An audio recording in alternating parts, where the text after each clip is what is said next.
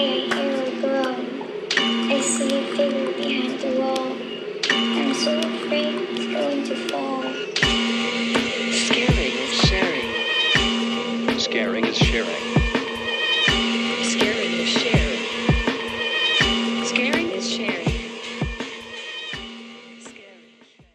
Hey, everybody, you know what that means. It's time for Scaring is Sharing. Yeah, it's the place where we share spooky news and frightful views with each other and you about all things horror. Beep, beep, beep, beep. I Meow, meow, I want to hear a choral group do the air horn. yeah, the party air horn together. That'd be Yes, fun. That's what I, I want to hear. I think it'd be uh, great. Yes. Um, uh, hi. Uh, it's so good to have you here with me. you are Jeremy, this- the original Sasquatch Slim Rusk. And you're Brandy Joe Planbeck, the flaming scream queen himself. That's me. Thanks. Hi, Jeremy. And if you're just joining us for the first time, this is a podcast where Jeremy and I talk about spooky things, horror things, just things sometimes. And then Mm-hmm. on a typical episode, we share a movie with the other person that they've not seen before. And then we go away, we watch them, and we come back and we talk about them. Yeah. I was going to say we talk about things, but not often the movie things, which is a really bad I know what Canadian horror movie. It's a straight to video. Uh, it's legendary for being one of the worst movies ever. You say made. that to Like, me a lot, Jeremy. Yeah, this one's true. This is truly one of the like most outsider bad movies ever made. from 1989 with a Mhm. guy with a it looks like Jason Voorhees over in the corner. Yep. I'm sure Video cover. He's like he's like holding a drill on the cover, right, or something Yep, like that. yep. Power See, tool. this looks like Jason Voorhees coming out of the lake in part. Yeah. yeah. Yes, it does. Yes, it does. Yeah, that is that is things. That is a that is a experience. I don't even know what to say about that movie. I I don't want. I hope I never know what to say yeah, about. I can't movie. say it's enjoyable, but it is something else. Jeremy, I have um some really exciting news. Hmm. We have our first review in a very long time on Apple. It happened. It did, and you know what? It came through before our last episode when I asked it to happen. That's even better. I know. So we got an additional five star rating, and I think it probably came along with the review. And the review is from Jamrich2, which I believe I know who that is. Go listen to Only Slightly Opinionated on anywhere where you listen to podcasts. And the uh the the the subject line or whatever, the title Yeah, of the review yeah. is fun, fun, fun! Exclamation point, exclamation mark, whatever. I never know. And the review says, Great podcast. The hosts have excellent chemistry and the show is super fun. Can't wait to hear more. Thank you, Jamrich, too. Uh, Hell yeah. We want more of that. oh More. my God. But I'm so happy with anything we do get. So I really appreciate that. Um, and yes, please go listen to Only Slightly Opinionated. They have two episodes out now. Only one is available on Apple. So if you want the initial one about the color purple, you have to go to like Spotify Oh, or wow. um, Google Podcasts. Mm. So thank you, thank you, thank you. Jeremy, Cool. Yes. I watched the Little House on the Prairies, Sylvia, the one with the masked rapist that we Yeah. had talked about previously. It's a two part episode. So it's like a movie in and of itself. Uh huh. It while it is talked about, I mean, it is for Little House on the Prairie, of course, disturbing to have like a rapist in like a creepy. The mask is almost like a clown mask, but like an old, old timey clown mask. It's Mhm. very bizarre, but it's like one. It's like towards the beginning of the first episode and towards the very end of the second episode. And then in between, it's just a lot of people like slut shaming this poor little teenage girl. She gets pregnant from the rape and like her dad calls her a whore everyone in the town's calling her a whore it's so depressing and sad and Uh-huh. then spoiler alert well i'm not going to say if someone out there um, watches it i don't want to give it totally away but it is a very depressing Yeah. episode i'm As, calling it all one episode as you're describing it too, uh, uh, I remember watching like a YouTube video or something in the past. I watched like a breakdown of this very uh, episode before because it sounds super familiar, where they were like playing clips from it and talking about it, how it's such a bizarre episode of a you know major television Yeah. series. And you know, I've just decided I don't like the term slut shaming. I think sex shaming just sounds better. Because slut shaming, I don't know. I mean, I get what it is and I get why it's Yeah. called that. But like, I don't know. It's people shaming for sex. And I also think I'm a very anti sex shamer. Mhm. Okay. Yeah. Unless you're someone who shouldn't be having sex or whatever. I'm not going to get into it. It's that's a much darker topic that I Yes. don't, we don't need to um, delve into. But Jeremy, how has life been for you since we last spoke? Uh, when's the last time we spoke? I guess last weekend. Yeah, last week, Yeah. like a few days ago. Oh yeah, like a few days ago. I don't know. It's been fine. you are rocking a tank top because you're hot. Yes, in more Yeah. ways than one. Yeah, you are, daddy. no, I'm daddy. yeah, you're the daddy. Uh, Jeremy, we have a trove of terrorgrams. yeah, we do, don't we? Because Yeah. you you sent me two, so I'm like, that means there's a lot of them. I have two as well. So Mhm. shall we dive into them? yeah, let's do them. Yeah, so our terrorgrams are like, you know, our fan mail um that comes in. So we're gonna get into these. Um, I'm gonna start us off. Uh Okay. teacher Drew from Phoenix writes, Hey guys, you have to make your trip to the Overlook Film Festival happen. I'm definitely taking time off from school to be there. Um, okay. If teacher Drew's gonna be there, we're gonna be there because we gotta meet in the flesh. That would be cool. Continuing.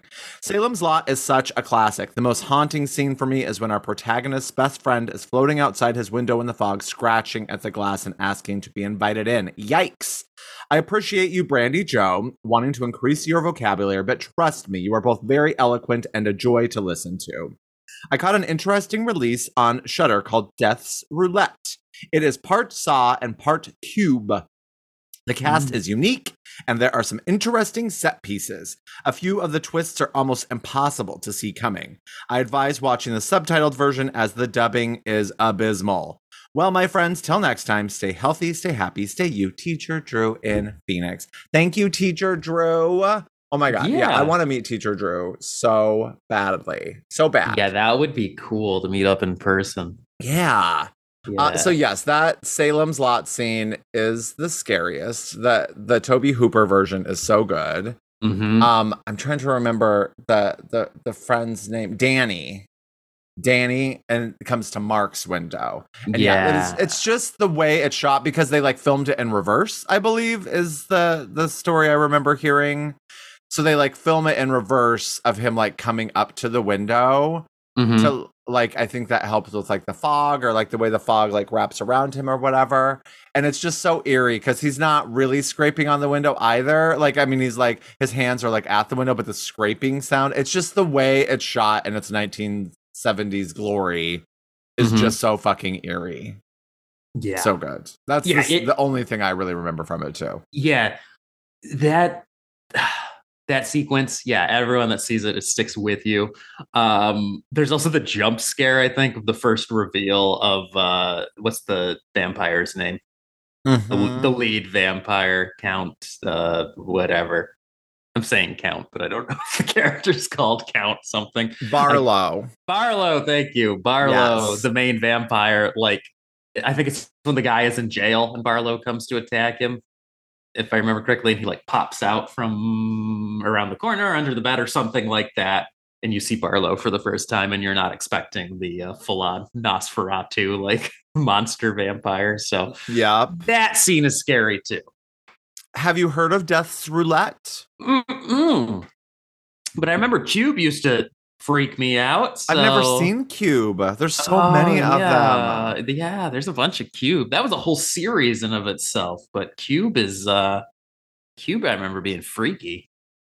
Yeah, it's just like a bunch of people waking up in a room, right, and trying to figure out how they got there. Yeah, it's like one of those. it- it's like pre-saw saw sort of where they're they're they awaken in a trap, so to speak, that they have to figure out how to get out of. okay. I'm definitely intrigued. Yeah. So yeah, I will have to um check that out. I do. I was gonna say I love me some Saw, but I mentioned it many times before. I don't Yeah. love Saw. I don't love any of them, but I watch them all. Yeah. Yeah. You're better than me, where I've only seen, I think, Saw one and two, and that's it. Okay. and I haven't watched the rest of the series. So Yeah, I gotta watch them all. yeah, at some point I plan on it.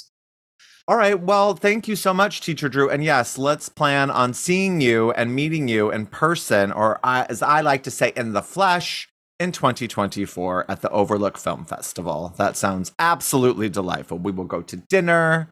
We will get some sparkling beverages. We will have a blast. We'll go see a lot of films together. It'll be Yeah. amazing. That'd be We can do a podcast, another like in person with all of us, you know? Oh, That'd so yeah. great. An Do, like, episode. an Like a review of all of A our things. yeah of the uh of the film festival. That would be really cool. Yeah. Or like interview some people there. That'd be even cooler. Yeah. Can we get press passes? Yeah. Good. Oh my god, that'd be awesome. It Would be awesome. We might have to look into that. So take it away, Jeremy. What do you have? Okay. Uh, I have uh, fiend of the podcast, Ethan, writing in. Subject line is hi. Uh, and Ethan writes, Hello, friends. You guys spent some time on Stephen King's Salem's Lot and some of the language used. As much Mm. as I love his books, it makes me cringe every time the F word and N word are used. And um, yeah, when I think about it, actually, those are pretty common, I think, in certain Stephen King novels. So, uh, like, I get he's trying to make us hate certain characters, but like, god damn, how does this end up in every book? Also, have you noticed how horny his books can get? Like, every man in all of his books makes every woman climax in two minutes. I just thought it was funny. Um, I also he also has this like penchant weirdly for having a random character where like everybody just talks about how big the guy's dick is. Like I feel like that's a common Stephen King trope too. Uh, I have more to say. Is there more to his email? Yeah, I'll there's a bunch okay, more. Okay, I'm gonna save it. But I Okay, have, I save have more it to for the say end. on the horniness of Stephen King. Yeah, but that's something I always notice too, where they're always like, and then this dude, his dick is huge. And it's like always a defining, it's the only defining like character trait for some of these characters. Anyway, he writes, Speaking of King, I've knocked out a few audiobooks since my last message. Here's a quick rundown. It awesome. The Stand, and he says this is the 49 hour version. So this is probably the stand Oh my god. the unabridged because that's Yeah. like 1200 pages long. Awesome. Tommy knockers. Awful. Those first three i agree. Tommy knockers is not a good book. A head full of ghosts. Loved it. Awesome. Oh I- good. then he says i am legend which is actually richard matheson but he says great. Wished the movie was more like the book uh, the Mist, super good. The movie surprisingly stayed very loyal to the book. And finally, as of yesterday, he did Strange Weather by Joe Hill. This one is Oh. iffy for me. It's split up into four short stories. The first one is okay, the third one is whatever. The best part is the second story, Loaded. And the last one made me turn it off due to the graphic descriptions of harm towards animals. Ever since my big man Pete passed away, I've been ultra sensitive to any kind of harm towards animals. His passing is and still is pretty traumatic to me. So once a certain scene with a cat was described, I just had to turn the book off and return it. Wonder how you guys feel about stuff like that. Anyway, happy to hear you guys each week. Bye. And then he says, P.S. Here's some pics of my sweetest boy, Pete. Last pic, pic is him with our dog, Luna, who's close to 40 pounds just as a size comparison. And that's a- Ethan. That's a big cat. I am so sorry about Pete. Oh my goodness, what a sweet baby. I know. Oh like, my god, that face. losing fur babies is always the I know it just thing. always takes me back to that episode of ours when you were so so yes just- yeah it was rough so Um, Oh. and i agree too ethan i used to not really flinch at like any death even animals in movies but i find as i've gotten older I've gotten a lot more squeamish about uh, really animals now. Like that really gets me if an animal dies in something like that uh, will freak me out, or you know, uh, I find that upsetting now uh, in a way I used to not, and um, uh, not so much like I can still handle death of people mostly, but when it's like innocent people, uh, I'm always like, did you have to do that movie? Like we hear about we hear about that enough in the news nowadays as Americans. Like, do I have to? Do you have to have random violence against like bystanders or just like you know, uh, kids or whatever? When it's just somebody that's just there, you know what I mean? Like uh, they get killed, like not a main character, part of like the plot. I get it, and I, I I also feel like horror is a place where all bets are off, and that's Yeah. part of the the like the unpredictability of it all. Yes. So I I'm not like pro pet death in horror, but like I mean, it, I don't think I'm sure I was gonna say I don't think anyone likes it, but I sadly don't think that's true. Um, I'm I don't look forward to it. And there are times where I'm like, oh, that seemed really unnecessary. Our friends over at It's Only Podcast have this great, they're over, not overkill series. They're, they always have themed series. And right now it's, um, uh, M- Mommy Nature Dearest, I think is the that name. sounds. I think that sounds right. Yeah, uh, which I love because I love Mommy Dearest, and then you love disaster flicks. So they're covering Yeah. a lot of these movies that are not all disaster flicks. They're all, they just did like arachnophobia, and Yeah. so they talked in the episode, which is a really really great episode because they talk about the boogeyman and arachnophobia, and it made me want to watch arachnophobia again so much because I saw it in the theater, and I think that's it, and that's like 1990 Oh, wow.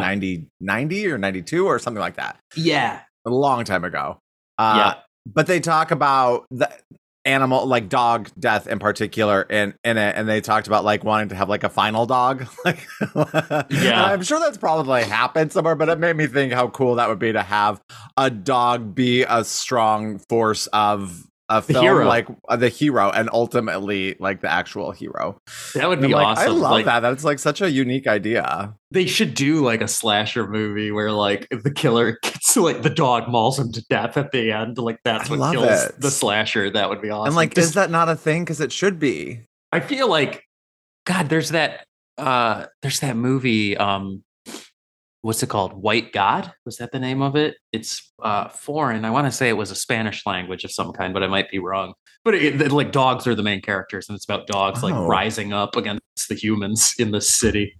Interesting. And it, uh, and it was shot in live action, so it's all like real dogs and all Oh. that. So uh let me look it up. Okay. Yeah, that sounds White- quite compelling. While you're doing that, I have to say I was I want to say Ethan, why do you hate me? But like since Ethan listened to Head Full of Ghosts, I don't know if that was on my recommendation or not, but when I have so strongly said Ethan, The Troop is like the best audiobook I've ever listened to. Why don't you want to listen to it? What do you have against me, my recommendations? Also, Ethan, and anyone else out there listening, quite honestly, I have seven Audible credits. I'm not listening to my Audible right now, but I'm not getting rid of it because if I end my subscription, I lose everything I have. So I have seven credits. So if you want a credit or two, hit me up and I will give you a book that I recommend. Actually, you know what? I'll give you any book you want. So you just tell me.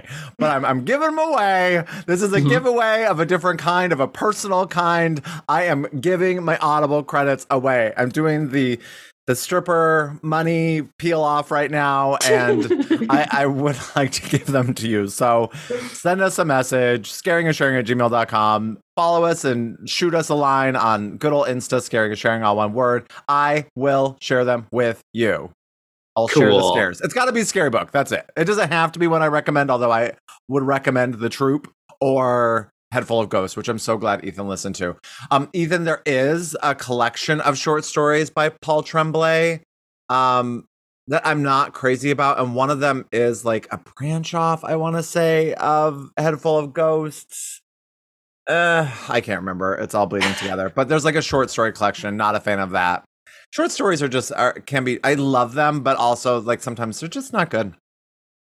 But I wanted to find. I was hoping there was a short story, like an audible audible version of Children of the Corn, but I couldn't find one. I could find a lot of the night sh- night shift stories, but I couldn't find Children of the Corn. I Mm. think there's one on YouTube, and I'll I think I'll listen to it because I'm just curious. I can't. I know it's not like the movie, but I'm don't Yeah. remember what it's all about, so I'm going to listen to that and report Yeah. back. Cool. And you were going to say something about the horniness of Stephen King. Thank you. So I need to hear yes. this. Okay, so when I, I I've almost told this story before, but I have refrained. So if you are um I was gonna say hard of hearing, that's all right. if you don't like sexual things, turn away. Uh, Just skip ahead a little bit. But Yeah. I've always been really turned on by Stephen King's writings, like since I was a kid and read his books. and I, Oh, in particular, because he does, like, he does not veer away from talking about the male anatomy in particular. Like, it's Mhm. not all about ooh the women and their boobs and stuff like that. Like, he talks about penises, and this is before my own sexual awakening for sure. But Mhm. I remember being a kid going up to Montana with my parents. They were in the front seat, at the front seats. I'm in the back seat with a blanket. I was reading The Shining, and I was so turned on. I jerked off in the back seat under Oh a my blanket. god. As a kid, I remember this so, and I'm sorry, it's really graphic, but but yes, I mean, I, I I remember being so turned on by The Shining and his descriptions of sex and Uh-huh. dicks and things. Wow. So there you go. There there's you a little, go. There's some Monday Sunday morning chatter for you, Jeremy. Yeah, I'm trying to remember. like the one that jumps to mind for me though is Under the Dome.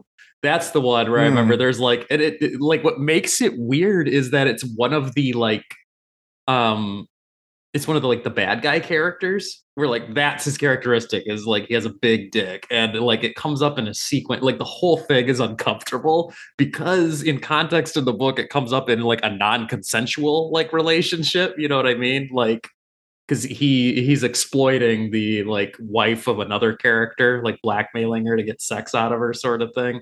And it's like that whole sequence is so uncomfortable like because it spends forever talking about this guy's dick but it's in such a like horrible situation that you're like what is going on here? Like what are you going for here? Like is this like some fetish shit stephen king? Like what were you going for here? So that's the one that i think about I did also, I mean, still on the topic of Stephen King, just typed in Stephen King and homopho- homophobia, and I found this 15 page article. I Mm-hmm. don't know where it is from because it's just like a like a scan of a of a book. It looks like, and it's called "The Face of Mister Flip: Homophobia and the Horror of Stephen King." And I'm going to read it. oh and I'm going to be. report back because I Yeah. am very curious. Because I don't think he's homophobic, but No. I, I I think that there's just all these things that i think yeah, he, there's yeah. he often uses it as a just a character trait to quickly like make you hate someone like Yeah. I, I feel like it's almost always in I, and I could be wrong. It's probably not always, but the like instances of uh, of it I remember is like what kind of what Ethan's saying, where it's usually the language is used by characters you're supposed to hate. So I think he's just using it as a shortcut to be like, look at how horrible this guy is. He says stuff like this. So And also, in our last episode, we talked about they slash them and John Logan, the writer and director. He Mhm. is a gay. I did look that up, and he wrote the play Red, which like won Hmm. the Tony Award for like best play. Like I, I had no idea that was him. It's just so surprising with all the other things he's written that are so yeah, you know. um, I want to say like masculine. I don't think that's the, but like Yeah. these like you know. they're very like prestige, uh, highfalutin kind of like Hollywood Yeah. movies. and like about like dudes and like, Yeah. again i'm not i'm not being homophobic i know gay men can be as dude like as you want them to be Yeah. you have the whole gamut just like straight guys they can be they can wear dresses if they want they can Mm-hmm. you know braid their hair i don't care they can do whatever they want it doesn't Mhm. matter okay you can do and be whoever you want no matter your gender or your sexuality Yes. Exactly. what we're here to say. exactly. But it is kind of surprising because I know what you're, where you're coming from because it's all these like very Hollywood action movies is what he's written. Thank So, you. Yes. Once again, you're able to verbalize what I'm talking about. And I appreciate yeah. that. Because it's not just that, yeah, they're doodly like action movies. They're very Hollywood. Like he's very he, you know, seems part of the machine. Like the sort of thing a studio would be like, yes, we want to make that. Like he knows how to get that kind of stuff made. So Which again is all the more disappointment why they slash them wasn't good. Because it just could have crossed some all maybe he kinds should have of- tried to make one of those movies in that vein, you know? Yeah, that could be cool. All right. Well, thank you so much, Ethan. And please hit me up for some Audible credits. Uh, Unless you're listening to them somewhere else. But I think that's like the go-to for listening to audiobooks. I think it is, isn't it? Okay. Audible. I, I don't know if there's any other option. I'm not sure either. All right. Our next terrorgram comes from elite friend of the podcast, Lauren, who writes A few weeks ago, you mentioned social horror, and an old series came to mind. The horror anthology series produced by Mick Garris, Masters of Horror. They're not super long and helmed by well established horror directors. It was pretty much the template for Gil- Guillermo del Toro's Cabinet of Curiosities. Some are traditional horror, but some are a touch on politics, such as Homecoming by Joe Dante a political satire in which the reanimated corpses of American soldiers killed in Iraq return in an attempt to sway the US presidential election. So let's stop there. There's multiple parts here, but have have you did you watch Masters of Horror? So, Masters of Horror, my experience with it was like when it was on TV. I think I was in college. I didn't have cable ever. So, I couldn't actually watch it. Like, I remember hearing about it all the time from horror people, but I couldn't actually watch it on television when it aired because it was what, Showtime or something like that. I think it was on cable somewhere. Um, but it That always got sounds tr- right. it always got treated it was one of those things that i assume it's probably something to do with rights issues and having individual creators for each episode um but they were ne- it was never treated as like a tv show you know when it was off air like streaming wise or however you want to call it. Like they were all treated as like individual movies. So you could find them randomly places. So i've just seen random episodes so to speak. Like i've seen uh cigarette burns the john carpenter Yeah. you know. I've seen uh i believe i watched john landis's the deer woman. What about Um, imprint?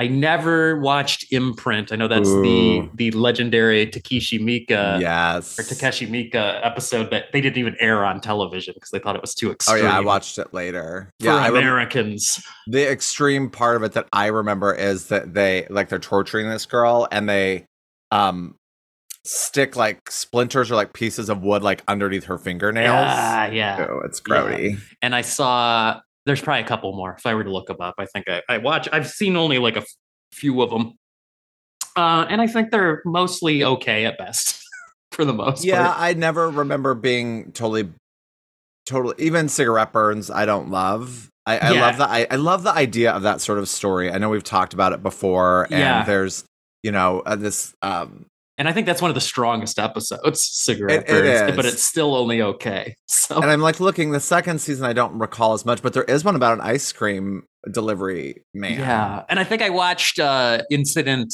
What is it? Incident on and off a mountain road. you got Don- it. That's such an interesting title, and yes, Yeah. you are right. the Don Coscarelli one, which I because I think that title, I I don't think it's H.P. Lovecraft, but I think it was based on an old like uh, short story from a, one of those horror writers. So And I remember Jennifer, which was the Dario Argento one, about Okay, a yep. detective who rescues a strange young girl with a horribly disfigured face and lusciously ripe body from a deranged killer. Ooh, I don't like how that is described. That is and a little weird. lusciously ripe body. Ooh, a garroti. It did, the show did win an Emmy for best like um hold on, sorry. For best like uh credits or something. Best Mm. theme, but it did win an Emmy. Eh, it's taking forever to come up here. Uh outstanding original main title theme music. So that's impressive. yeah, But yeah, never a big, big fan of it. But I don't recall the one that she mentions, Homecoming. So I'll have to check that out. All right, continuing on. Lauren says, I still have an iPad. Sorry, I still have an iPod Nano floating around here somewhere, and the antenna you needed to listen to radio stations. You know, before devices that supported Wi Fi or cellular data. And we had a very good Bose speaker that you could plug your iPod into. Of course, that gem became obsolete once the device size or jack wasn't com- compatible with a docking station. Oh, the agony. And oh my God, do I remember that? We had a really cool iHome. I think it was Yeah, called. I where you had a put your bunch of iPod those. in. Yep, and it would like charge it and Yep. play the music through it. It was so cool.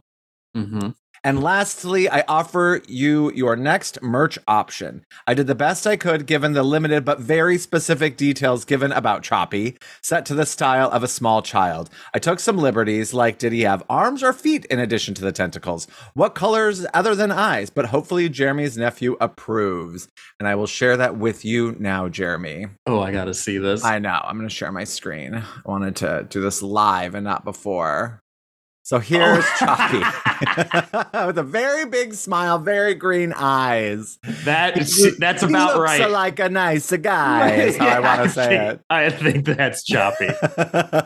so I'm going to send this to you, and you've got to share it with your nephew. I'm gonna yes, yes. I'm gonna have to show him this. That's amazing. He, looks like a nice. He guy. looks like a nice guy. Thank you, Lauren. So, yes, Choppy, if you are just listening to us for the very first time, is Jeremy's nephew's imaginary friend who's sort of octopusy. Yeah, Um, he's, he's and- like an octopus he- monster that lives in the sky. he looks like a nice guy. Yes.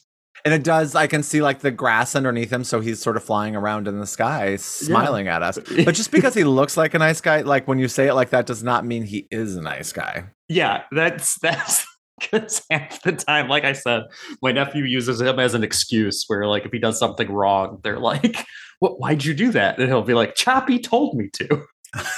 like trying, trying to pass the blame. So I'm like, I can see where this is. Choppy's your. Uh, think that's going to be your get out of jail free card to be like, no, it Mhm. was, it was Choppy. choppy. Choppy said it. Well, thank you so much, Lauren, and thank you for the original artwork. We love original artwork.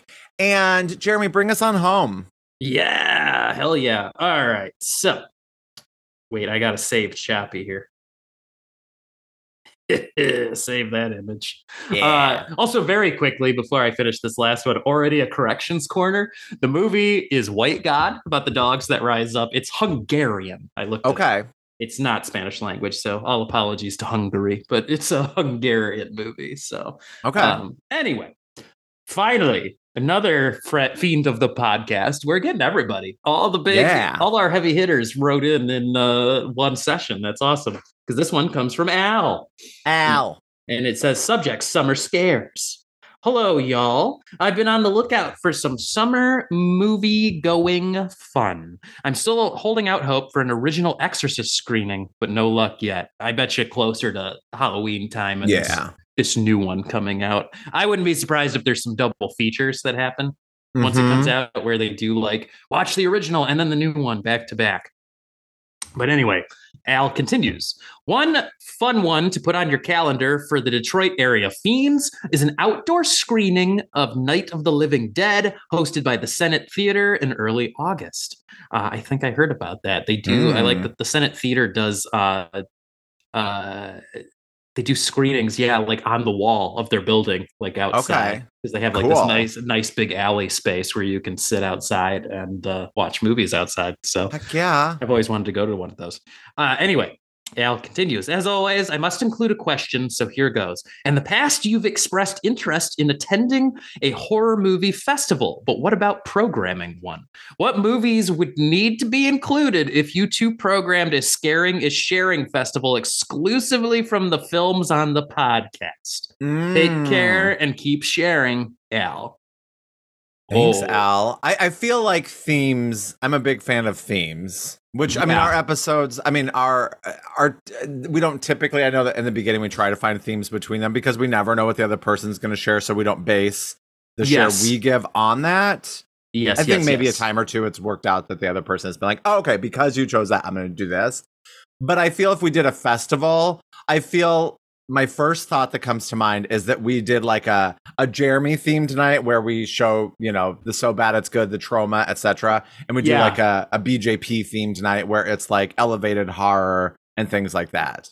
Yeah. Like so, like a so bad it's good, and like a um, th- you know, a- again, I go to elevated horror as the name, but sort of like a, a deeper metaf- metaphor horror, Yes. Yeah. Yeah. Yeah. like that sort of a thing, or just some themes in that way, like Yeah. horror as a metaphor, Mhm. or monsters, or Yeah. ghosts, yeah things, like, that. yeah i'm and i'm kind of like i'm scrolling through our um our feed on uh unexpected slashers, un unsung slashers. yeah yeah monsters definite like i feel like what we'd have to focus it on are like what are the movies that the two of us really uh both were like this was amazing i'm trying to remember uh what we connected with so i'm thinking like return of the living dead would probably be in there um i just passed something that i was like oh yeah we both responded very positively to that oh probably pearl and x Mm-hmm. would be candidates Which could be some like elevated horror. Yeah, uh Day of the Dead, Romero's Day of the Dead, I think. Yeah. I mean, like zombies, some a slasher night, Night of the Demon, the Bigfoot one. old school, old Yep. school horrors. Yep. God, I just passed. There's just a lot. Yeah, there's a so lot that we could do. oh, Blowout. That'd be a good candidate. Brian De. Palma, Like some Blowout. 80s. Yeah. Yeah, there's a lot of uh you know, good choices. I'm sure. You sure could we, even do by decade. You could do decade could. nights. I know we might want to get like Terrifier, Terrifier 2 in there. Mm-hmm. Yeah, there's a lot. Midsummer.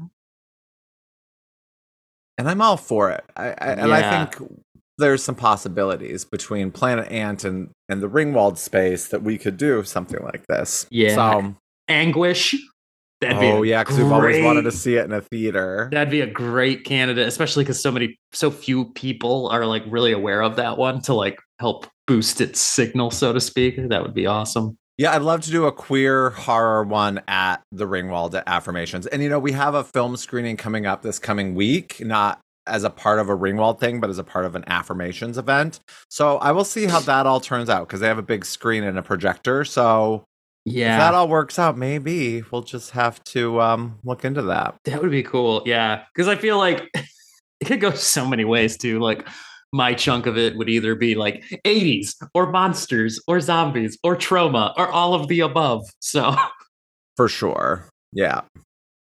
All right, cool. Well, thank you so much, everybody. Al, thank you for writing in. Thank you. You Al, you to always make us think. I love thinking. Always make us think. Scaring and sharing at gmail.com. Hit us up or slide into our Insta, please. Yes. So, Jeremy, last night I watched Butterfly Kisses. Have you heard of this film? The title sounds familiar. It's like a found footage, sort of of like a like an urban legend that these two filmmakers are like. I watched like a um, one of those you know YouTube videos about like foot found footage movies you've never heard of that are really good, Mhm. and it was like at the top of the list. These, there's this like tunnel that if you stare down it for an hour without blinking, which is like a near impossibility, they say that like you'll see this creepy man appear at the end Uh-huh. um uh, peeping tom is what they call him and or like the blink man and after if after you see him every time you blink he gets closer and closer to you until he's right in front of you and his eyelashes are so long that they sort of like butterfly kiss your face Whoa. and then he like kills you Weird. so yeah it's it was it was fine um they're like one of the filmmakers from blair witch is in it because it's sort of meta in that way like there's the found footage in the film and then there's like real filmmakers who find the footage and are like putting it together so it's sort of like a a weird meta thing and it was just fine like lots Mhm. of these things just fine not it was great just fine.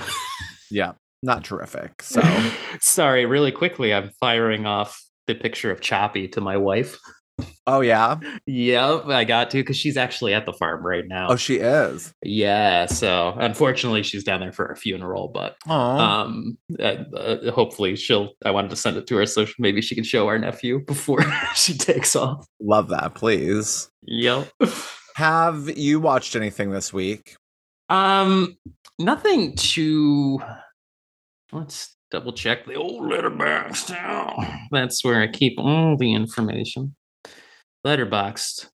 I've become quite obsessive about it, so I really should upgrade to like the professional or whatever the patron. I'm on the pro. Yeah, you're on pro. I'm not. You know, I really should just to get more out of it because I use it so damn much. Um, let's see. Uh, no, nothing too, nothing of note really to talk about. Other than last night, I started watching, uh, but this was late and I was falling asleep, so I only watched like 20 minutes, if that. Uh, but I started watching Hellraiser Hellworld. Oh Uh, no. And that's the eighth, I think, eighth one. Um, and I did that specifically because I was listening to, I think his show is currently on a break, but Josh Korngut, uh, Development Hell, um, before it looks like I think his season ended uh, of the podcast. So I'm a little behind. But the last episode, most recent episode he did was talking about uh, the unmade, of course, uh, Hellraiser versus Halloween movie. That was- okay. that, that at one point Dimension Films was talking about making, where it was going to be Pinhead versus Michael Myers, which sounded like it could have been very cool. I don't know if you know anything about that movie, but it was it was written by Clive Barker, the script, Oh. or I don't know if they had a script, but the treatment, you know, the early s- story was being written by Clive Barker, and they were courting John Carpenter to direct it. Okay. Um, but then something happened that uh, they instead did the you know Rob Zombie remake movies um, at some point. I think it was too expensive or something like that. I think like John Carpenter's fee like scared them away, or I don't Hmm. know, something like that. But anyway, in that episode, Josh Korngut says that he knows it's a bad movie, but he loved it anyway. So he recommended Hellraiser Hellworld to the guests he had on the show. And I'm like, I need to finally watch that one just to see its only claim to fame is it's Henry Cavill's first movie. So oh wow, so he's it's got hot. Yes, he is. I was like, holy crap, he was always super good looking. Yeah. Uh, from the get go. And there's gratuitous Henry Cavill in this movie. So he's Love like one of the main characters. But like, so many, there's like a bunch of random, just like Adam Scott's first movie was Hellraiser 4. Uh, Weird. it launched a lot of, uh, a lot of cute guys in Hollywood have gotten launched by Hellraiser, apparently. So So bizarre. Yep. So I started it. It's not great. It's funny to watch. It, it was made, you know, uh, with the idea that like there's a Hellraiser video game that you play over the internet, and that's like where the that's like the update they were trying to do with that one. Okay. So there's people that are obsessed with this Cenobite based video game online. And of course, eventually there will be real Cenobites, but yeah, it's ridiculous Sounds like it. so far i've only watched like the first 20 minutes and as i was watching it too i remembered oh i think i like remember i've seen other scenes of this movie because it used to play on like hbo you know like ad nauseum when i was in uh when i was in my 20s so i remember Okay. watching it like parts of it with friends over the years so that's it that's all i got to mention but it is so trippy to see like younger henry cavill Mhm. in a hellraiser movie so Well, anything else? Any news? No, and oh, uh, news wise for the collectors out there, because I like to uh, collect physical media, and I imagine some of you do too. But I thought it was cool that a uh, new announcement. The well, actually, a few. I've been behind on this. I know I uh, like to give people the cool updates, but Ghoulies and Ghoulies 2 are getting re-released on physical media again. Uh, specifically, Ghoulies, the first one's getting a 4K Blu-ray that's coming out with like a ton of special features, and then Ghoulies 2 has been upgraded and remastered to its own like new Blu-ray. I think those are both being done by they're it's called the MVD Rewind Collection. They do a lot of like 80s uh, uh cool collector's editions of like weird 80s stuff like Ghoulies. Um and Severin Films, another big exploitation boutique physical media label, they are putting out a big 4K Blu-ray box set of the last horror film, which I've never seen and always wanted to. I don't know if you know this one. I, I do know of it. I've never seen it either. yeah, it's Joe Spinell. It's kind of like considered the unofficial follow-up to Maniac Mm-hmm. because he always Joe Spinell before he died always wanted to make Maniac 2 because that was like his favorite role that he played. So, uh, but it never happened. No official Maniac 2, but this is the closest thing to it. Um, and I know it's very uh, beloved by a lot of uh, slasher movie fans, and I've never seen it either. And uh, In Search of Darkness 3 had a uh, had a segment on it, I think, and That sounds right. yeah, and it made me very interested in seeing it. So I think Okay. uh, I think that's going to be on my radar now. All right. Well, let's get to our shares. So I go first, and yeah, I'm gonna give you a movie. I have two because I'm gonna give you a movie, and I don't know if you've seen it. I feel like you had to have, but I Okay. don't know if you have. So if you haven't, this is the one I'm giving you. And if Okay. if you have, then I have actually two follow ups. Oh, okay. so I'm giving you from 2009, "Laid to Rest." I haven't seen Laid. to You haven't? No. Oh my god, I'm so excited. And I, I, I think I know this one. Is this the one with uh, ChromeSkull? I think was his name. Yeah, it's a Yeah. slasher movie series. I know that this was like. I feel like I want to say controversial, but no, that's not the right word. Divisive, I think, because I think a lot of people either hated this movie or they were like, it was a cool new like slasher series or attempt at a slasher series in the 2000s, especially in an era where it's become really, you know, uh, things seem to become really stagnant, and it's like everyone was trying to launch a new a new Jason or a new Freddy, and it just seems like they're really I don't know. We talked about Victor Crowley not that long ago, and I think that's like one of the most recent like attempts at that sort of legendary slasher killer. So, um, arguably, I'd say in this day and age, like the most effective one isn't even in the horror genre because it's like the John Wick series. Like I was reading a thing, that how doesn't his- count. his body count is higher than Jason uh, and like Michael Myers put together. Across those movies. So I'm like, okay. But yeah, no, they, they keep trying to get these like big time, you know, movie killers going again. So I'm interested to see what they did with Laid to Rest finally. Okay, cool. Yep. Uh, and of course, my my choice for you should not be shocking because I laid the groundwork last week. I'm giving you Ed Wood. All right. I mean, it's about Ed Wood. The end. Yep. It's not really. I'm I'm excited to check it out. And it's about Ed Wood. So yeah, that's. I mean, what what else is it going to be about? So, uh, but I'm excited for you to see this because it's uh, uh, it's a good crash course on the okay. the history of the man. So I think that'll be uh, give us something to talk about. Let's give him something to talk about. All right, well, let's watch him and talk about him. Let's do it. Sid, don't you blame the movies. Movies don't create psychos. Movies make psychos more creative.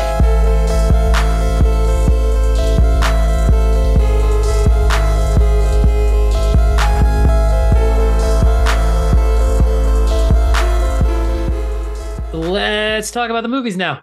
Okay, let's do it. Let's do First it. up, This is it's me, right? that's you. All right, great. We're Uh, really energetic right now. So much energy. Uh, we are going to talk about Laid to Rest from 2009, directed by Robert Hall, who I just learned died in 2021. I also just learned that last night when I was reading about this movie after watching it. So Poor Robert Hall. how- how sad. I know. So the tagline is evil is only skin deep. And the description is a woman wakes up in a casket with a traumatic head injury and no recollection of who she is. Soon realizing that she's the victim of a crazed serial killer and must fight for her life. Oh, that's end. it. That, that oh, is okay, it. that's it. Yeah, Yeah. that's pretty much it. Um, my thoughts. First off, "Laid to Rest," I just think is a great title for a horror movie. I Um, always imagine that it's the number two for some reason, but it's not. but it's just- not. It's just the it's not. phrase "Laid to Rest." Yeah. And then, and then also, I kept thinking of the metal band Lamb of God. Also have a song. Oh my god, me Laid- too. I thought Yeah. of that. Did you as well? Because they have a No. song called "Laid to Rest," and everything. While I was watching the movie, I kept being like "Lay this to rest" in my mind. But uh, I wonder if there's somebody somebody's had to have created like a mashup of that song with scenes from the movie. I bet at this point. But Oh, I'm Anyway, sure. I digress.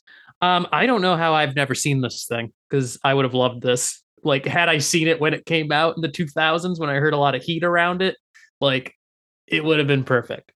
Because I was thinking about how, like, yeah, with slasher movies, of course, the big boom was the 80s. There was just like a billion slasher movies.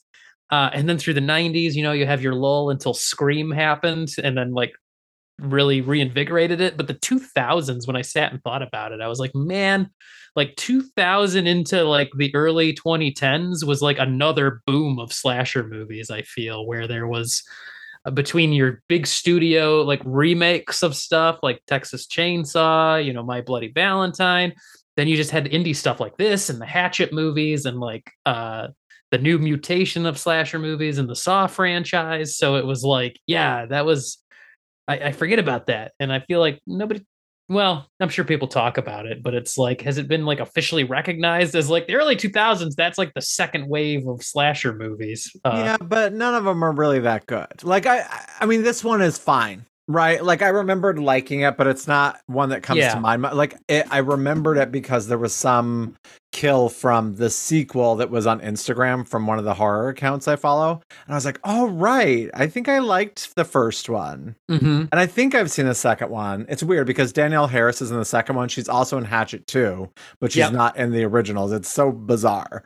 Funny. Like she she hops onto a franchise once that actually gets good like maybe they, they get enough money to like get someone like her name, you know? Mhm. Um but Well, like it's fine. But I don't think any of those movies are particularly great.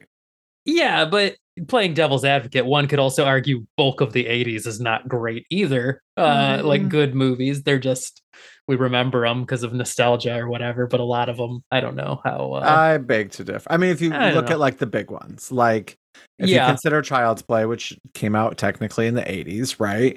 And then Friday Friday the 13th, Nightmare on Elm Street, like the big boys. But Mm-hmm. and Friday the 13th, I mean, Halloween, of course, like started in the 70s, but really Yeah. Came into it in the 80s. I would just say the 80s are like classic slashers and I think good. But that these are I think that the the early 2000s are more forgettable slashers. Yeah. Fine, but forgettable. We'll see what happens. I'm just trying to broaden my minds because my mind because I'm always uh, uh, it, it's my thinking started with uh for example going to see the band Weezer uh in recent years where uh, I always think about how like there's the old fan base where we're like the first few albums that's all that's good that they did and after that it's just been like man they just been phoning it in forever keep cranking out albums who cares about any of this new music they write? But then I go see them like I did like a few weeks ago and there's all these young people there and they're really into the new music and I'm like maybe we're the assholes that just aren't you know like we're out of touch or whatever. So I don't know we'll see what happens. I bet you in 20, 30 years further, who knows what people will be saying about it. But that's beside the point. Just But a- you don't you don't think though almost 15 years after this came out and the fact that no one ever talks about it doesn't say something to the fact that maybe it is a little bit of a forgettable film? I don't know, man. I don't know. It could get rediscovered and then all of a sudden blow up. These things happen. So I don't know. Give it I- another few years. But maybe, maybe. It feels to me like Terrifier did more successfully what this movie tried to do. that's what I thought too. Was like this is like proto Terrifier. Like a Terrifier will come along years later and then do like what this thing was doing. Because this movie, like, is really just a demo reel for all these gross out gore effects and like because that's what Robert Hall was a uh, uh, special effects guy, I guess, is what I was reading online predominantly before he started directing his own movies. So like that shines through because there's a lot of care given to the special effects in Oh this, my which God. were which were awesome. So that that's the thing, and that's what stands out. Like, Yeah. the kills are so good, all practical, and Mhm. just so so good. I mean, if that sort of thing grosses you out and you don't want to deal with it, then it's not your movie. But if you want to, I just wish there were more inventive kills. Like, ninety five percent of them take place with his giant like hunting knife, which is a great weapon and can do a lot of damage. It's not like you're doing the same thing every time, but there's like one particular kill that uses a very unique form of weapon that's not normally a weapon. Not to give too much away, that Mhm. I thought was like, oh my god, I wish more of the kills were like that. yeah, more out of the or not just stabby stabby the entire yeah, time. Yeah. Yeah, it- it's also what I, like. I also thought it was cool that he moved away from certain slasher movie cliches, where like this is not a movie about a bunch of dumb teenagers running around. Like he filled all the victims are like weird adult character actors like because all these characters are quirky as hell uh and it's a who's who of like that person that person that like all people you recognize as you know from other things um and I thought that like when it started, I was like, oh my god, this acting is really like something's going on here. Uh-huh. Like it's like really stilted.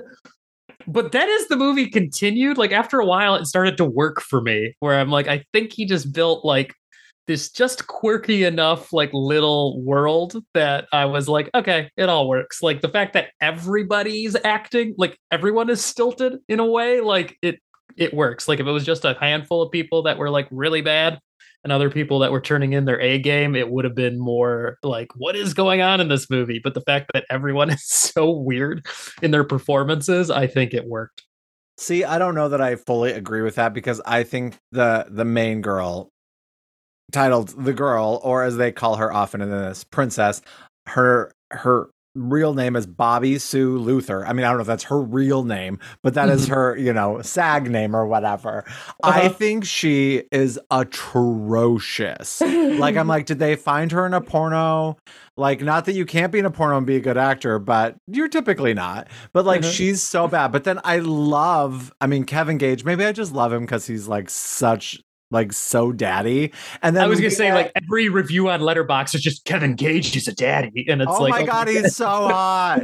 And then I don't know, Lena He- Headey. She's from Game of Thrones, though, right? yeah, Lena Headey, Lena Headey, I think. Headey, Headey, Headey. I don't know how you say it. I don't She's from Game of Thrones. That's what made her famous. But like I could have I wish that the story would have been about the two of them, about Tucker and Cindy. I would have loved that. Yeah, and slight spoilers, like she's not in a lot of movie. Uh, and I wondered if because I was like, what by the time this was made, like I think she was already establishing herself as like not like a B movie like performer. So I'm like, I think they blew a bunch of money to get her, and that's why she's not in a lot of movie. Same with um, same with Richard Lynch, who is Mm, the like mhm. he's the mortician that appears Okay. in just only a couple of scenes. Because I was like, well, Richard Lin- Richard Lynch was a like pretty renowned you know actor in his day eventually he was doing like b movies towards the end of his career but he's still like he would have been a big get for a production like this so i'm like oh he's only in a couple scenes i'm assuming they probably only had so much money to give him to get him to be in this so And I know friend of the podcast, Lauren, loves Sean Whalen, who's in this. yes And he's so good. He was Roach and People Under the Stairs. We love Sean Whalen. He's so, so good in this movie. I just like, I liked his stuff. Sorry, there's a car alarm going on off outside. Um, but I, I really liked Sean a lot. And I thought that his Mhm. scenes were fun. I enjoyed him once he came into the scene. I just could have done without Princess. yeah i mean she's not great she's by far the worst performer in this but i was okay i, I yeah i mean it, it's not like it ruins it because like you said it it isn't your typical like oh we're a bunch of anno- there are a couple of annoying teenagers thomas dekker um another shout out to you know someone who's done some some genre films uh but like they're they're in it and then they're not in it anymore. Yeah, and I still I, I still think like the biggest gripe I have with the movie, like plotting wise though, is like at the end, they all of a sudden introduce like new characters that like Mhm. you have not like the reason you care about everybody else is because we just went through the whole thing and spent the whole movie with them. So we're like, okay, like, yeah, I, I feel for these few characters, like I want to see their journey. But then all of a sudden, in like the last act, they introduce some new characters all of a sudden, like, and they're like important to the plot. Like we're supposed to like jump on board with them. And I'm like, no, like they're just randos that showed up. Like, why are they part of the story now? So I think that's like kind of a some writing could have been, you know, tightened up or something there, whatever the hell he was trying to do with that at the very end. Like, here's some new guys. And it's like, I don't know who these characters are. Like, why do we care? So yeah but then i'll play devil's advocate there that that's also like a unique like you think they're just going to show up and you we're just going to come off and be done with them and i can appreciate the fact that like these people show up i mean i there could have been more development in their late arrival yes. But still I, I i don't i didn't mind that as much because i honestly couldn't remember like when i thought of this movie all i thought of was the convenience store or like the Mhm. party store gas station that's like all i could think of in my mind i didn't remember any of the rest of it um except for like i thought there were good kills and then as i was watching i'm like is it in a convenience store i mean a gas station is that a thing and then we do get there yeah, we get there. Yep. but that's what like in my mind remained after all this time i also am not although this is definitely like a 2009 thing i'm not crazy about the like oh i'm gonna put a video camera on my shoulder and uh, and record it all like Yeah. it's dumb like who cares but he does have like a flip phone Yeah. which is like so amusing that like he's sending messages and i can just imagine he's having to send them with what would you call that f9 or whatever Yeah. Yeah. Yeah. Exactly. like that And- long text yeah. And it is funny to see that too, because it's like, it's, you know, he's got a camera on his shoulder, he's recording everything, but then it's like, well, that feels almost like it's tailor made for now, where everybody just records everything on their phone anyway. So it's like, a little ahead of its time, I guess, movie, but also kind of like, I don't know, it seemed hokey. And it's also thinking like about it. our lead girl, like you keep thinking there's going to be some deep seated reason why she was sort of kept alive, right? Yeah. Yeah. And then the reasoning is sort of like, huh? And maybe it is just all for the the fun of the kill or whatever, the fun of Mhm. the chase, the chase of the kill, whatever. I that kind- I kind of liked like it gave you a little bit of information, but it kept the killer like mysterious. Uh, because the ChromeSkull not only does he have a cool look, um, in general, vanity license plate. he's got a vanity license plate. He's got a car. Like you know, imagine all the damage Jason could have done if he had a car and could drive around. but uh, yeah, it's uh, he's he's like a cool character, and I appreciate that they didn't get too much into like explaining like what he's doing and who he is. You get like little bits or like there's bits of information, but no over explaining. Yeah, but it is do- like so much of like early on. You think that like Tucker and Cindy are like in on it because they're like, "Oh, I'm almost out of gas. Oh, we don't have a phone." Like, there's just all these reasons they can't get help, and I'm like, it would have just like like let's just get to the police station like they eventually do and like all the cops are like dead which is great but like just those you know those annoying reasons of why someone can't get help that i'm like oh well they must be in on it because otherwise why wouldn't you get There's help I also love movies like this where there's the quaintness of like not understanding the internet fully, like it hadn't fully become immersed in our lives when So they true. when they go to see Sean Whalen's character and they're like, send one of those electronic mails or whatever he says about uh, you know, contacting the police over the internet. But it's like it's you see the like the big uh blocky computer he's got, which would I'm sure like dial up internet, like it's just kind of quaint and amusing nowadays to see that. so right now if you didn't have your phone but you had access to the computer and Mhm. someone's breaking into your house what do you do What do I do? yeah I don't know. I guess I would look up like the police. See, I think Online? I, I this idea like just came to me, or this like notion, this question. I think I would immediately go to Facebook and Uh-huh. type in "someone's breaking my house, can't find my phone, someone please call nine one one. Here's my address," Oh, and yeah. just do a social post. I mean, I go to social media like if I'm looking for something for a show, an actor, a prop, whatever. Mhm. I go to my Hive Mind, my Facebook, and I put it out there. I have no shame in asking the greater good because you just never know who's gonna like be like, oh, I have that, or I know someone. Like, It's so I just I do that immediately. I feel like I do that first, and then I think I would immediately go into my like instant messages and start sending things to people immediately. Okay. Well, I think I do the Facebook thing, and then I think I try to like block my door Yep. put some things up against it. I don't think I could really crawl out a window up on my second floor. I think I would end up falling and hurting myself. I've often talked about needing to get one of those like ladders, those like fire ladders, but I don't have one. So as I'm saying this, I feel like I should get one because it's going to happen now, now that I put out in the universe. You better do it. See, and that's funny too because I think I'm like I don't I wouldn't even think of that because I think I'm too jaded about trying to use social media for something like that where like it'd be like help someone's breaking into my house as a Facebook post and then like your first comment's going to be somebody being like sucks to be you or something you know like just a You're bunch of unhelpful friends with the right people. I know I'm I'm just used to uh, utterly unhelpful comments like anytime you ask a question on like Facebook like anybody know this and then you just get a lot of like nope and it's like then why did you type something dude like oh my god But like I think back in Scream when Scream came out in 96, like Neve Campbell already had like and that's when the internet truly is new, right? yes And she goes and she's still like has a, a place right to go to to like dial 911. And here Sean Whalen 2009 is all like, "Oh, I don't know what to and it's like, come on, like there's got to be it's got it's not that ancient. I mean, not it's Yeah. not too whatever primitive at that time. Like there, no in it's- 2009 we it's were using the internet a lot yeah Yeah. exactly that's why it, it, in that scene alone i was like i wonder if that's a holdout from like an earlier draft of the script or something or like he wrote it like you know way before 2009 and it just held some like older you know uh idiosyncrasies uh or if he just didn't really know a lot about the internet when he wrote the script who knows but Yeah, but it's it's it's fun. I I still like I enjoy uh, for the most part it starts and it goes goes goes. Like if you can just get past the acting and like you said like for you you sort of ease into it eventually and Yeah. you're, then you're kind of like okay.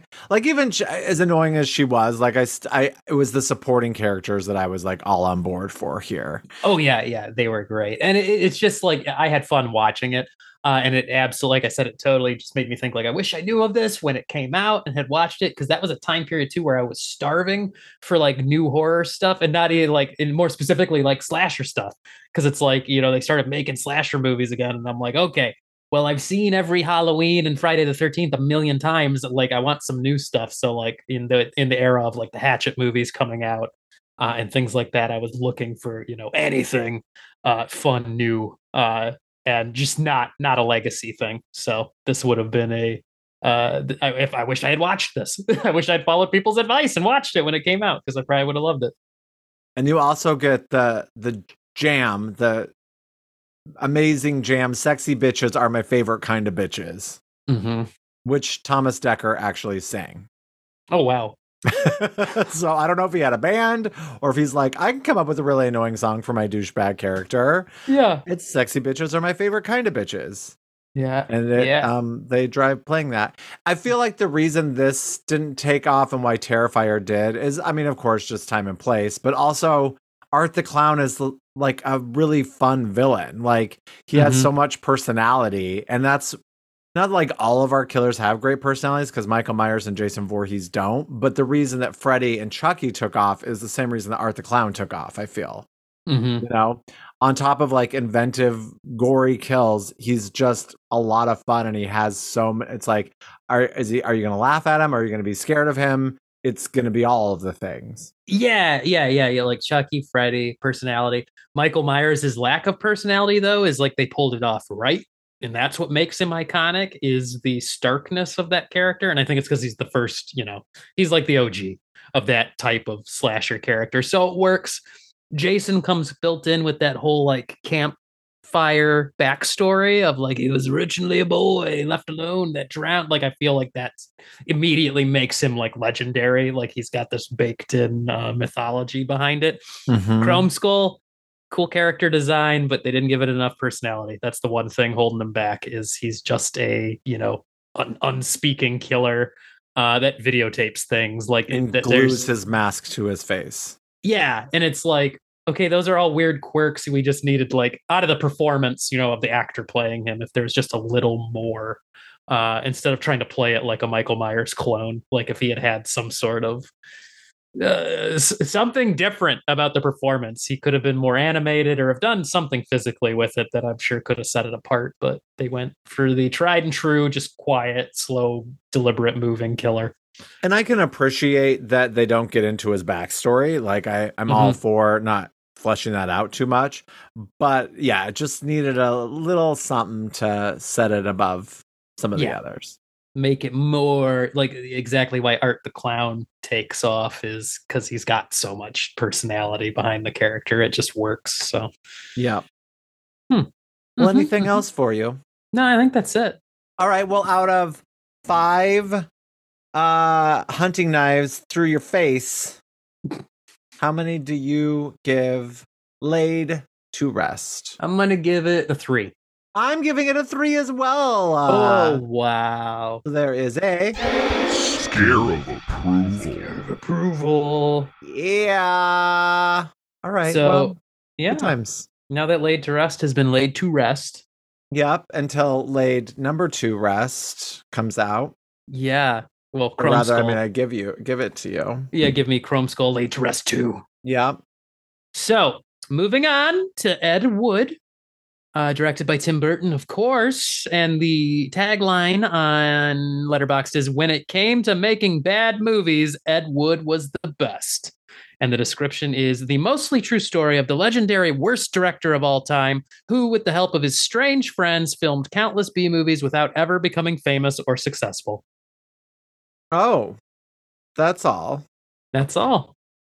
So I really wasn't sure giving this to me after only seeing Plan 9 from Outer Space. Like, because I've never had the desire to watch this film. It's Mhm. just never intrigued me. Maybe partially like, I think Tim Burton's fine, but I don't have like a Burton boner. Like, Mhm. I'm mostly like, nah, sort of indifferent on the whole, the whole Burton train. But I didn't know how I, I was, I was definitely curious to know more about Ed Wood. And but as soon as this movie starts, you're just like, oh fuck. Like this is I'm in for a fun ride. Like from the Mhm. opening credits are just so good and the music. And I just love when a logo like the studio logo integrates something with the movie. Like here Mhm. it's Touchstone, which is lightning, and it incorporates the lightning into the logo. And it's Mhm. just like that's fucking like you have me before the movie's even started. And then I see Jeffrey Jones, who's problematic, and I'm sort of like, mm, and then Yep. I, I can forgive that because he's predictor Pomoso or whatever his yeah, name is. Criswell. Criswell. Yep. it is just, it is, the music is so good. It is so full of good one liners. Mhm. And fucking Martin Landau, I'm so glad he won the Oscar. I didn't even remember that that had happened. yes. because he is brilliant. Mhm. He is so motherfucking good. He breaks your heart. He's so funny. Mhm. He's just all of the things. You just feel everything for poor Bela Lugosi. I know, like what an amazing uh performance and just the way they wrote the character of Bela Lugosi in this. Like you really feel for like because up to that point, you know, the end of his career had pretty much become a joke in Hollywood that he was this like famous actor that fell onto hard times and just made a bunch of crap at the end of his career. But you know, people lose sight of the actual person behind it all. So And it's so fascinating that all this comparison to to Karloff in it. Mhm. And like he says at one point, he's like, Karloff does not deserve to smell my shit. but then the ultimate, like when they're doing all like the so and so, the whatever, the epilogue Mhm. um, screens titles, and and it says that like Lugosi is like much more well regarded than Boris Karloff is any longer. And I Mhm. think that that's just it's just it hurts your heart a little because you're like, oh, if only would have just not been so concerned about it. yeah, But of course you were.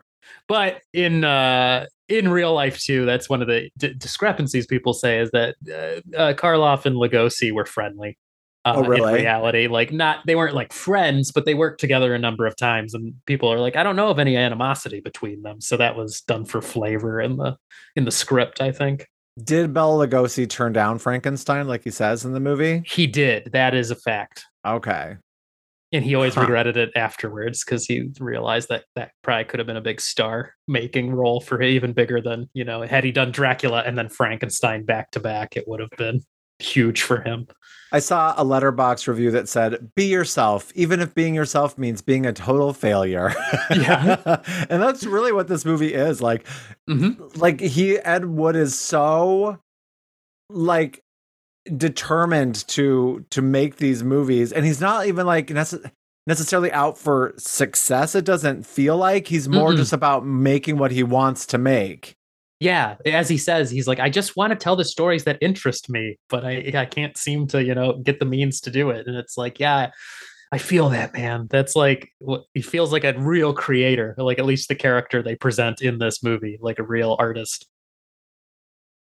But he also uh, comes with the territory of the people wanting to give you money who want to change it to what they want it to be. Yes. Which of course is you know the one of the great challenges of so many creative types it's like if you want to Mhm. do it to make money or get money like so many times you have to bend your dreams to Mhm. suit those that have what you need as soon as you have patrons or sponsors, they're gonna have input. So oh god it's it's the and there's surely people in the world that don't have to deal with that as much like they Mhm. have what they need and they can do what they want and they find success but i think that's probably that is a rarity I think that is the rarity. I think it generally what Ed suffered through in this movie is normally what most creators, especially working in Hollywood, have to go through.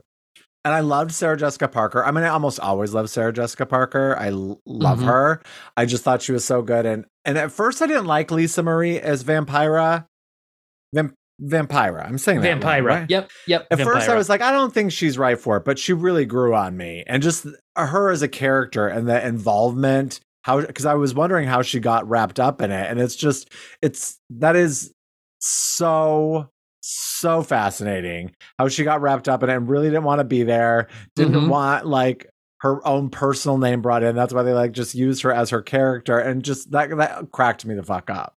Yeah. Uh, it's and it's just also Hollywood. Also Hollywood. Also Hollywood. Um, I love uh George George the Animal Steel plays Tor Johnson in this. He was a pro wrestler playing oh, so perfect. another pro wrestler and i was reading online that like he was perfect for the role because george steele early in his wrestling career would get confused for tor johnson all the time who like, Really? predated him as a wrestler so they had enough resemblance to each other that uh, it was a no-brainer to have him play tor johnson in the movie Now, do you know of the movie Myra Breckinridge? uh yes Because it's sort of like I think the unofficial Christine Jorgensen movie. But yeah I realized, and I didn't look it up, so I'm doing it right now, that um, Bill Murray plays Bunny hmm Breckinridge. So I think that that must be taken uh, into consideration for Myra Breckinridge, which is a, a movie. Oh my God. Yeah. No, I read somewhere that uh, Bunny Breckinridge, the real person, was an inspiration for Myra Breckinridge, the story. Okay. Yeah. Because Yep. I've seen that movie a million years ago with my husband, because I think Raquel Welch, I want to say, is in the movie. Um, and I always, we still to this day quote because she says a steady stream of sturdy studs at one point, and that stands out to me 20 years later after watching it. So, but yeah, it was definitely a movie about someone who goes through a sex change, and I would like to rewatch it because I'm sure it's probably pretty bad and Mhm. probably doesn't age particularly well. But, So but yeah, Myra Breckinridge. But I thought Bill Murray's fine. I don't know why. I don't particularly. I'm not drawn to him. I think he's fine in some movies, but there's something about him that I don't love. Mm, But I love Yeah. like Lost in Translation. Like I love Yeah. Lost in Translation. So like he doesn't affect me in a negative way there. But watching him here, I Mhm. just was like, I mean, and he does a, a fine performance, but there's just something about him sometimes that I just I'm like, I don't think I like Bill Murray. Oh, oh Isn't no. that weird? I didn't Yeah. think that until this movie, but I, I, enjoy him enough, but this is one of those roles too where I'm like, kudos to Bill Murray for giving such a measured performance in this instead of, uh, you know, because he Yes. can often go over the top. I mean, he's Mhm. known for going over the top, and but he knows when to restrain it for uh, when it'll serve, you know, the story and certain characters. Uh, and I was looking it up. Uh, Bunny Breckinridge gave permission to author Gore Vidal to write uh, what Breckinridge thought would be a biography, and then Gore Vidal wrote the book My Myra Breckinridge Okay. and did a fictionalized version like of uh, Bunny Breckinridge because Bunny never did get a sex change. That's you know as essentially what the the story that uh, Bill Murray playing Bunny gives in the movie is true. Um, apparently, Bunny had explored uh, explored that, but it didn't work out.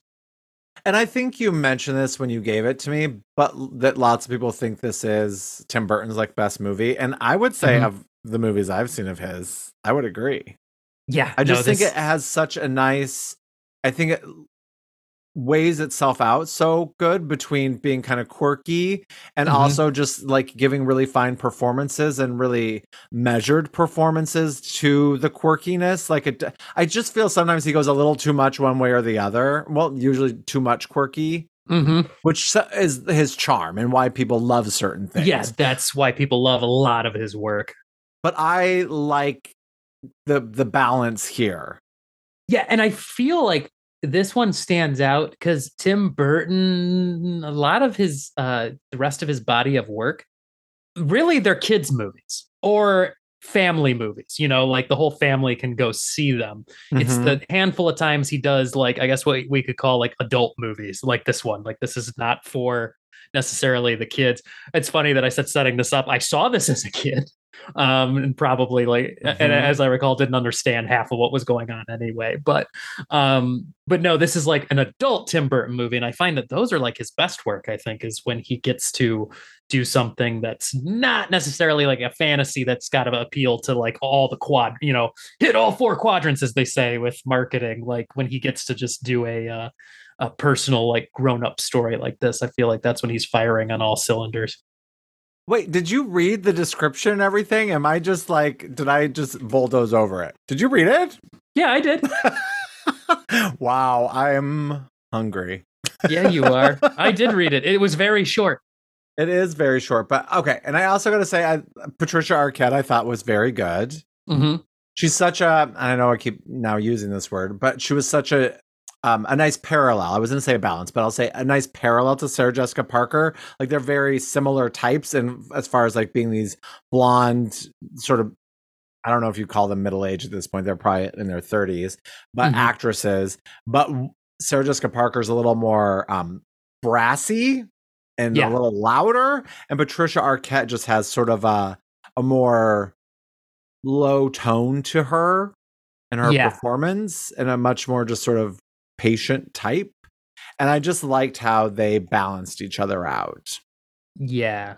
And uh that was something I was reading about the movie I thought was interesting was uh it, and it's it's the way the script is written, it's the way they wrote the character, not so much how um uh, and I I- what is her name? The the real woman that uh, Sarah Jessica Parker was playing. Dolores Fuller. Thank you, Dolores Fuller, the real Dolores Fuller. Uh, she was a fan of the movie, except for how she was portrayed, of course. But because she said, you know, uh, the stuff they left out was that she was a working actress uh, at that time and was supporting herself and Ed because she was on like TV soap operas and stuff like that regularly. Um, and uh, she she said their relationship was not rocky like the way the movie portrayed it. She said they were very much in love with each other uh, and it wasn't uh, necessarily how the movie showed it to be. But you know, you got to put some drama in somewhere. I need to see Bride of the Monster because I have to see how her performance really is. Just Yeah. based on that scene alone, where they're like the two women are like coming out, passing each other in like a hallway or whatever. Mm-hmm. Because I really liked that gal too from um from Buffy the Vampire Slayer. Yeah, yeah, yeah, yeah. Drusilla, Juliet Landau. I thought Yeah. she was so good, and I was like, "Who the hell is that?" And I was like, "Oh, she's Drusilla." Mm-hmm. She doesn't really work that much, or rather, you know, doesn't doesn't do much that I remember. And I have seen Bride of the Monster. Uh, I don't think it's as, fu- from what I remember, I don't think it's as fun as Plan Nine from Outer Space. Uh, but the scene where Tor walks into the set it makes the whole thing shake, that is Yes. in the movie. So when you watch the real one, that's in there. So That's so crazy. Just all of that, like, nope, we're good. We can keep moving. yeah, Like, did it- he think that? Because they say, like, but it wasn't great, and he's like, but it was real, or whatever. yeah. When he's like in real life, somebody of Tor's size would have all kinds of problems, have problems like that all the time. So, I think that's yeah, yeah. And uh overall, too, like this movie is really like optimistic. Uh, and, uh, Yes. like a phrase I keep saying, seeing is life affirming when people talk about it. Um, and I know that was something I read. I read a blurb from Tim Burton where he said the real basis for like the voice of this movie was from Ed Wood's personal like letters and like writings, his journals, which uh, uh, Tim Burton said as he read them, he realized were very, very positive and like overly optimistic, and he never let on to any like bad stuff that was going on. Like eh, eh, the real Ed Wood struggled with like alcoholism through all of his life and money problems and things like that, but he never let on to those uh you know sorts of things keeping him down or being an issue like in the way he talked to the people around him and wrote letters to his friends and stuff. He was always endlessly optimistic about everything. So that was what tim burton thought served the movie best was to just do it from ed's point of view uh and uh just lean into the the the the, the fun of the whole thing the love of movies Yeah, because when it first started, I was like, oh, two hours and six minutes. And then I like when it ended, I was like, oh, I want more. I wish it would have gone more in depth out like into the later stuff. But Mhm. going off of what you're saying, it makes sense that as opposed to getting to where it gets kind of depressing and that Yeah. his life goes away from like maybe his dreams and more to what he needed to do to try to survive, that Yeah. it's it's good the way it wraps up because it does have a hopeful feel to it. It is sort of like a hey, you do you and figure out ways to make that happen and try to find happiness and try to surround yourself with the people that support you for the way that you are and the person that you are. Yes, which that's one thing I love about this movie is just the the little cadre of unusual people he brings together. Uh, I I feel like they all just it, it- it's got this nice big family feel to it, and you can't help but root for all the characters. Oh yeah. So so sweet. And I kept being like, where's Vincent Dion Dion how do I say his last name? D'Onofrio. D'Onofrio, thank you. I was like, Yes. I can't say it. I kept, was like, where the fuck is he? And then he shows up for one brief little scene, but he's so good. And it's it, but it's not his voice. I okay, that makes so much sense because I was like, why does his voice sound so low? Yeah, it's not D'Onofrio was the physical presence. The voice actor Phil LaMarche did the voice. Uh, and Phil, Weird. Lam- Why? Phil LaMarche is the voice of the Brain from Animaniacs, Pinky and the Brain. Okay. uh, and all of that. Like Phil LaMarche is renowned for his uh, Orson Welles impression, Oh. so that's why they had his voice.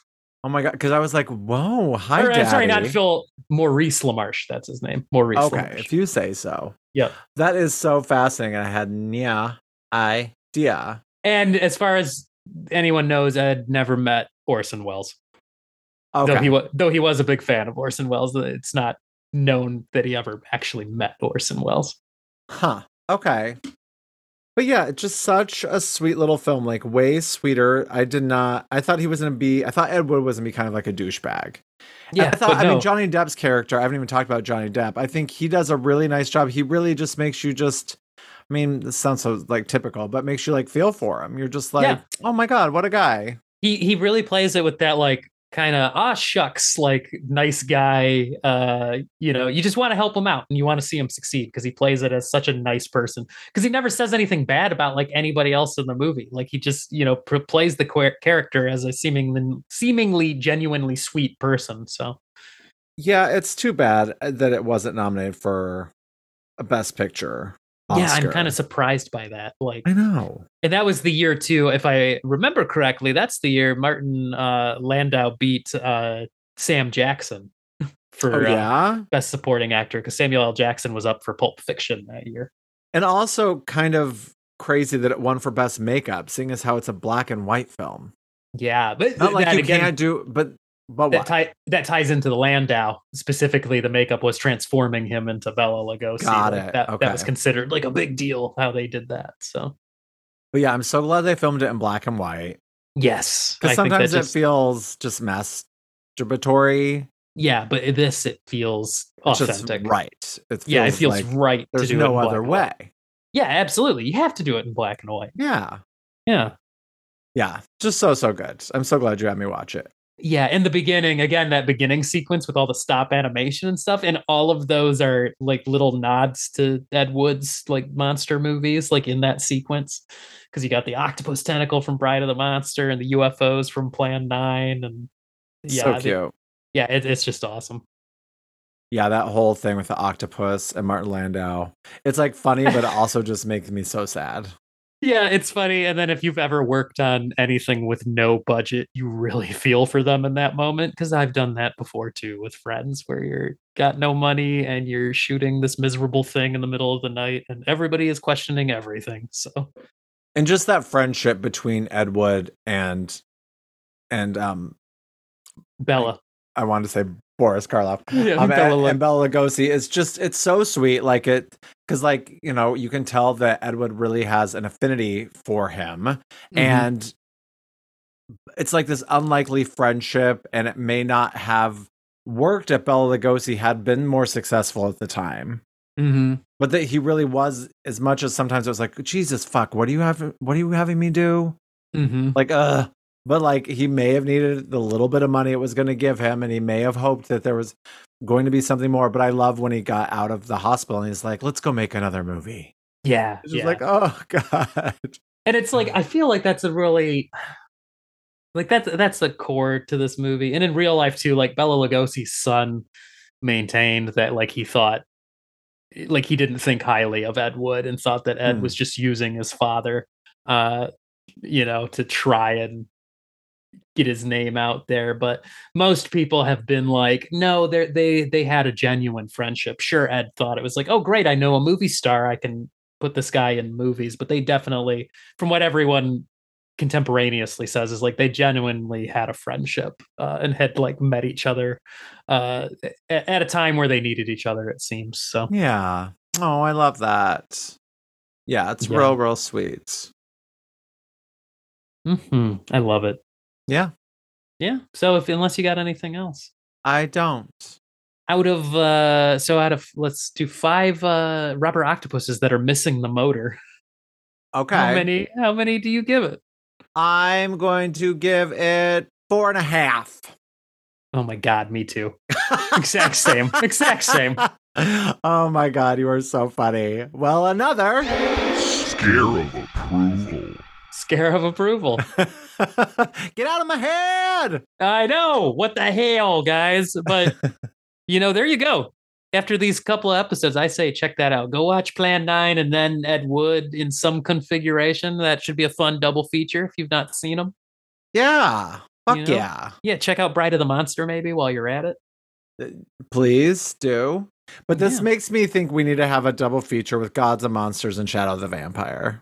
Oh my god. Yeah, that would be awesome. Like in the same episode. I think we just need to because you've seen both of them, but I haven't seen either of them. But yeah, I you think haven't we seen either, do and I've seen both of them, and I've not seen uh either of them in years. So that would be fun because Yeah. yeah, it's been a minute. So, and I'm pretty rusty on Gods and Monsters. I don't remember it super well anymore. It's been long enough. So Yeah, I really, Yeah, really be- need to see it. that'd be cool.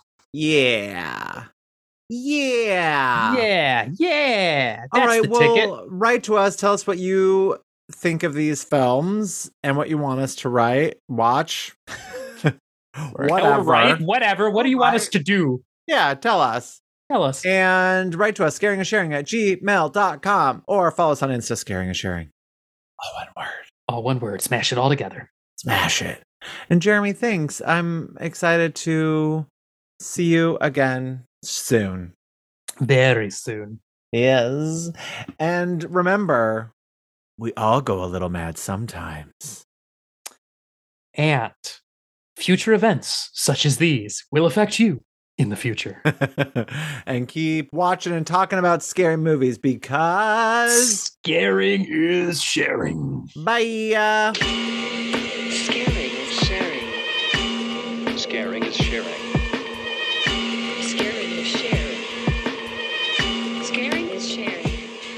This has been a production of Planet Ant Podcast, powered by Pinecast.